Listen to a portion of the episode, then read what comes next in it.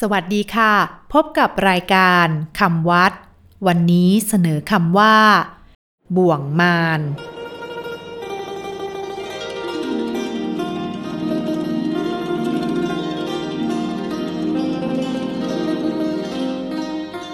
คำว่า บ่วงมารสะกดด้วยบอใบไม้ ไม้เอก วอแหวน งองงู มอม้า สละอา รอเรือ บ่วงมารคำว่าบ่วงมารหมายถึงกามคุณห้า คือรูป เสียง กลิ่น รสโผฏฐัพพะ และหมายถึงวัตตะ ที่เป็นเหตุให้สัตว์โลกวนเวียนอยู่ในภูมิสามคือกิเลส กรรม วิบาก บ่วงมารเป็นเครื่องผูกมัดสัตว์โลกให้หมกมุ่นมัวเมาอยู่ในสังสารวัฏ ต้องเวียนตายเกิดอยู่ร่ำไป ไม่สามารถหลุดพ้นจากทุกไปได้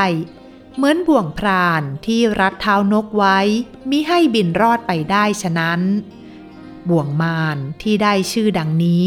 เพราะเป็นเครื่องมือเป็นกับดักของมารสำหรับหลอกลวงสัตว์โลกให้ลุ่มหลงมัวเมาอยู่คอยกำจัดขัดขวางไว้มิให้ลุถึงความเกษมได้ วันนี้ สวัสดีค่ะ